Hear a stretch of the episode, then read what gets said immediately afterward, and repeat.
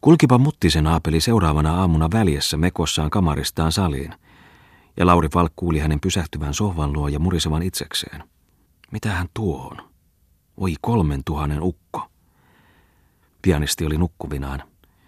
Sitten meni kirjakauppias eteiseen, palasi kamariinsa ja kahisteli siellä jotakin, varmaankin sanomalehteä. Voi kyöpeli kuitenkin, kirosi Muttinen hiljaa itsekseen ja kiiruhti Oiva Tommolan huoneeseen, jonka oven hän veti kiinni. Ja hän tervehti Tommolaa. Heräjä sinä synnin sitkiä ja pitkiä unta makava sielu. Nouse loorastasi ja katso nyt tätä lehteä, mitä siinä on.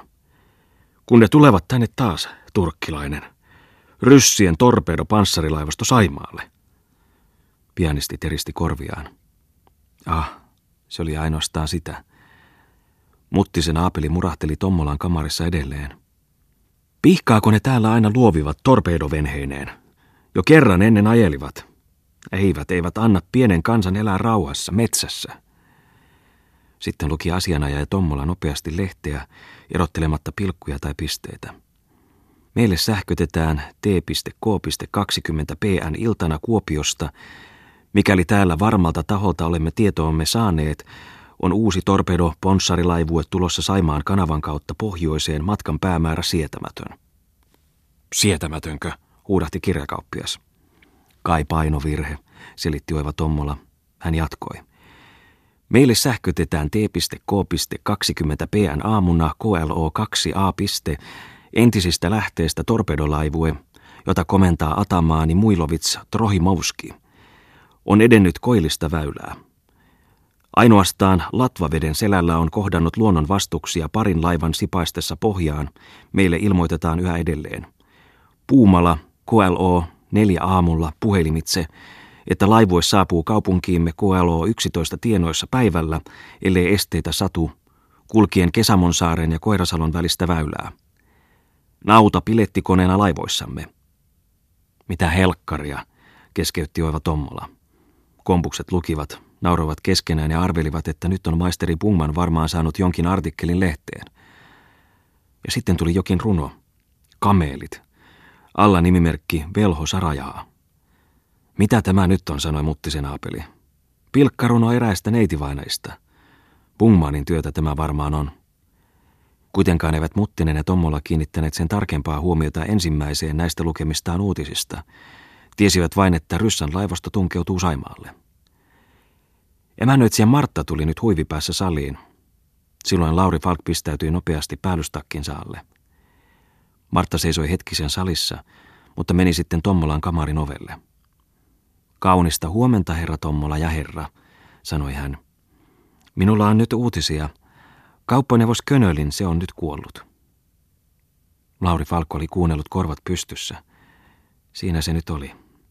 Nyt hän sai sen tietää. Kuollut. Hän vapisi, painautui seinään päin. Ei kuullut muuta kuin, että Martta oli saanut sen tietää leipurissa, Könölinin sisäköltä. Sitten sanoi Martta tuovansa herralle teetä ja rusinoita ja meni keittiöön. Viimeinkin Lauri Falk huomasi muttisen palavan kamariinsa.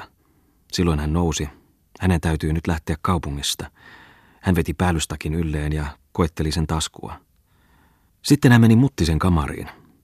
Hän ei kuunnellut vanhan ystävänsä aamutervehdystä, hänen ilmoitustaan Könölinin kuolemasta.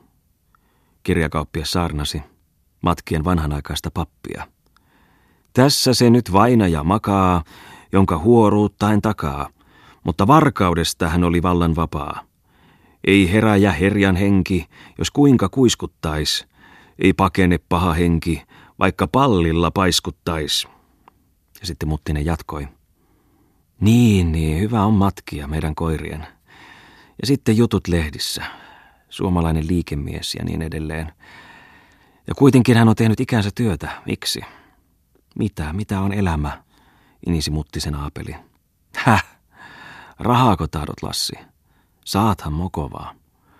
Mutta onko sinulla nyt niin murhankova krapula? Häh? Missä te olitte kasinolta mentyänne? Turistissa, häh?